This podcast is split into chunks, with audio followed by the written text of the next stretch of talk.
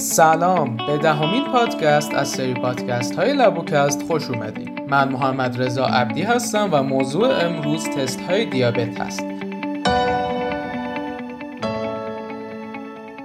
اول از همه لازمه تا با یک سری از مفاهیم و اصطلاحات آشنا بشید. hyperglycemia به افزایش سطح گلوکوز خون گفته میشه که در بدن توسط انسولین، گلوکاگون، اپینفرین، هورمون رشد، هورمون‌های تیروئیدی و کورتیزول از طریق اثر بر مسیرهای تولید و مصرف گلوکوز و همچنین ترشح سایر هورمون‌ها کنترل میشه که از بین این هورمون‌ها فقط انسولینه که باعث کاهش سطح قند خون میشه و بقیه هورمون‌ها باعث افزایش قند خون میشن.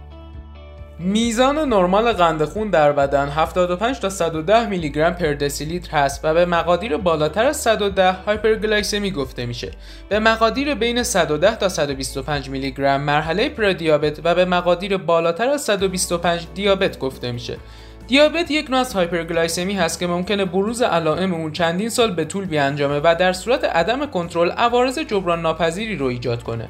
پس انجام چکاپ مرتب برای تشخیص به موقع اون مهمه. افراد دیابتی هم علائم حاد و مزمن مربوط به افراد hyperglycemia رو دارن. شامل افزایش فشار اسموزی خارج سلولی کتو اسیدوز hyperlipidemia به علت اینکه انسولین در بیماران دیابتی از برداشت بافت چربی برای تولید انرژی ممانعت می‌کنه. کاهش پهاچ خون به دنبال تولید کتون بادی ها و اینورمالیتی های ادرار مثل گلوکوزوری، پولیوری و از دست دادن یونها به همراه ادرار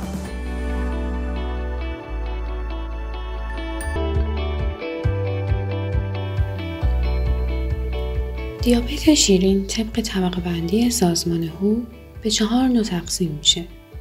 نوع اول، نوع دوم، نوع ثانویه و نوع بارداری.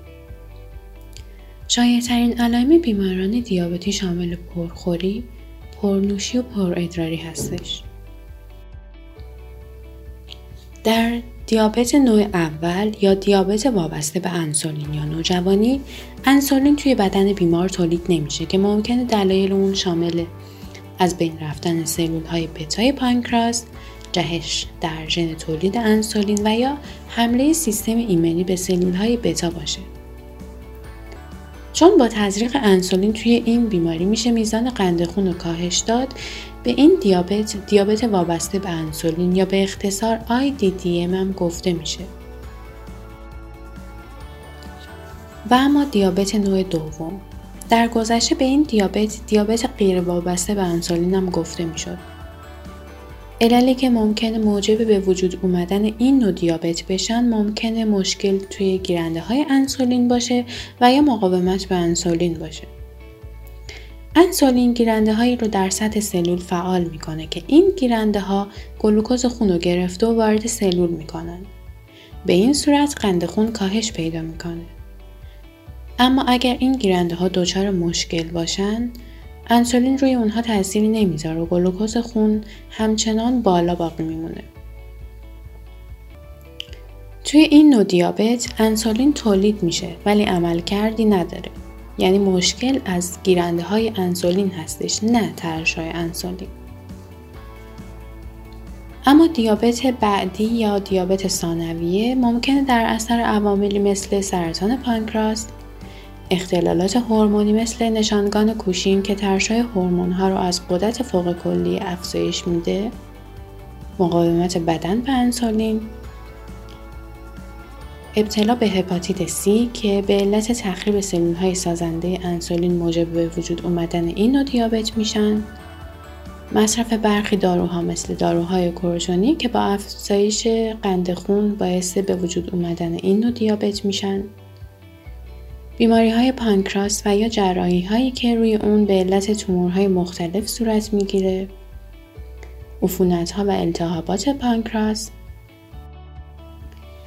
افراد مبتلا به سیستیک فیبروز و افراد مبتلا به هموکروماتوزیس که توی این نوع بیماری علاوه بر افزایش جذب آهن از دستگاه گوارش و رسوب در قسمت های مختلف بدن افزایش قند خون رو هم داریم که در نهایت منجر به به وجود اومدن این نوع دیابت میشه. اما آخرین نوع دیابت شیرین که دیابت بارداری هستش معمولا توی دوران بارداری به وجود میاد.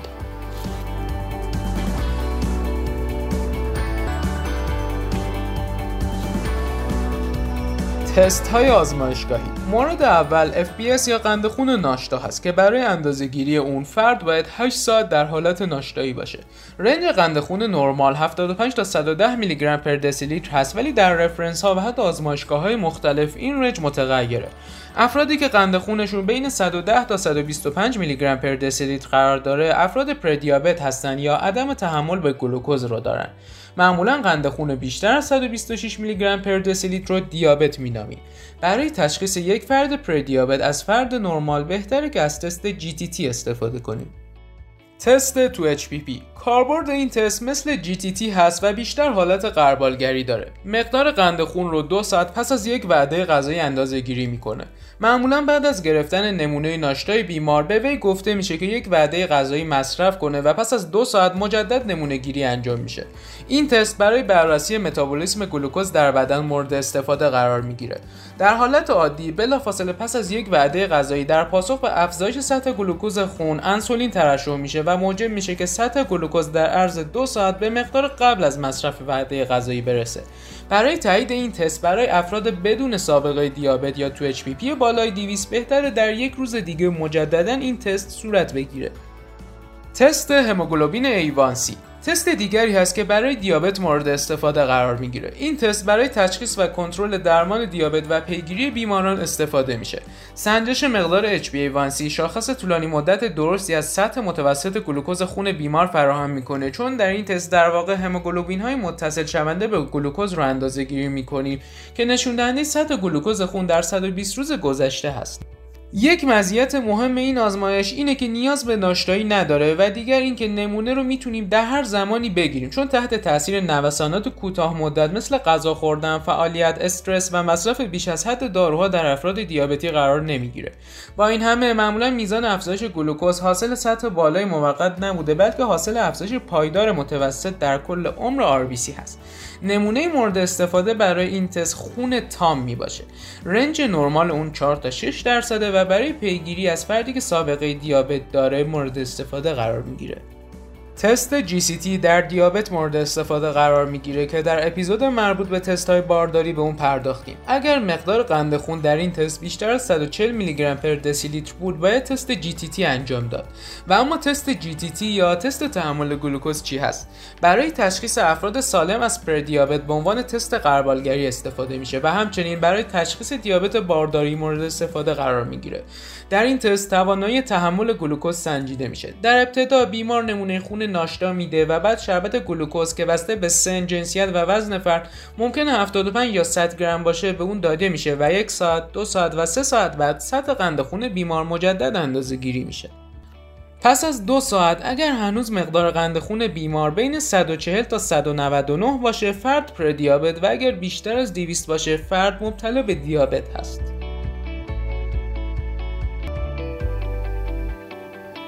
اما افزایش سطح گلوکوز خون توی تست هایی که یاد کردیم می‌تونن ناشی از انواع دیابت، پاسخ استرسی حاد مثل عفونت، سوختگی ها و جراحی ها، سندروم کوشینگ، نقص مزمن کلیوی، آکرومگالی، پانکراتیت حاد و عوامل دیگه باشه.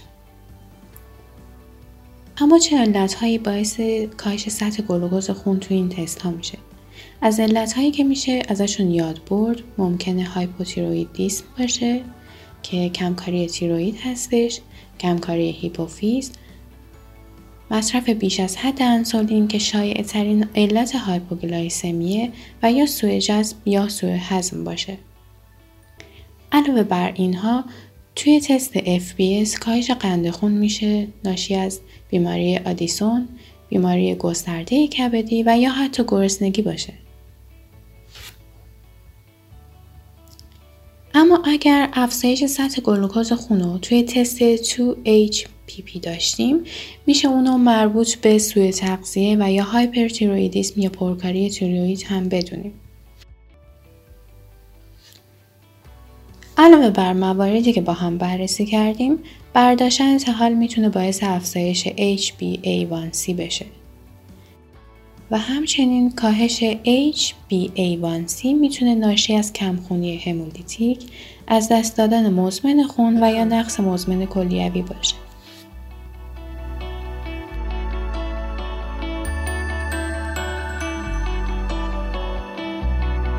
کتون ها در این تست کتون بادی ها رو در ادرار اندازه گیری می کنیم در افراد دیابتی چون که فرد توانایی استفاده از گلوکوز رو نداره از اسیدهای چرب برای تولید انرژی استفاده می‌کنه که در اثر متابولیسم اونها کتون بادی ها تولید میشن موارد دیگه ای مثل گرسنگی های طولانی مدت هم باعث ساخت کتون بادی ها میشه. تست بعدی تست اندازهگیری گلوکوز ادرار هست. در افراد دیابتی هنگامی که مقدار قند خون به بیشتر از 180 میلی گرم پر دسیلیتر برسه کلیه ها دیگه توانایی فیلتر اون رو ندارن و گلوکوز به ادرار پس زده میشه. پس مثبت شدن گلوکوز ادرار نشون دهنده اینه که قند خون فرد از 180 میلی گرم بر دسی‌لیتر بیشتر شده. تست بعدی و تست آخر تست بررسی مارکرهای ایمونولوژیک هست که برای تشخیص دیابت نوع یک مورد استفاده قرار می‌گیره. در این تست آنتیبادی های موجود در سرم بیمار رو اندازه می‌گیریم. آنتیبادی از جمله ICA, IAA و GAD در آخر باید ذکر کنیم که تست هایی که در آنها از شربت گلوکوز استفاده میشه معمولا برای افراد دیابتی توصیه نمیشن. برای پیگیری افراد مبتلا به دیابت هم از تست هایی مثل میکروآلبومین ادرار استفاده میشه.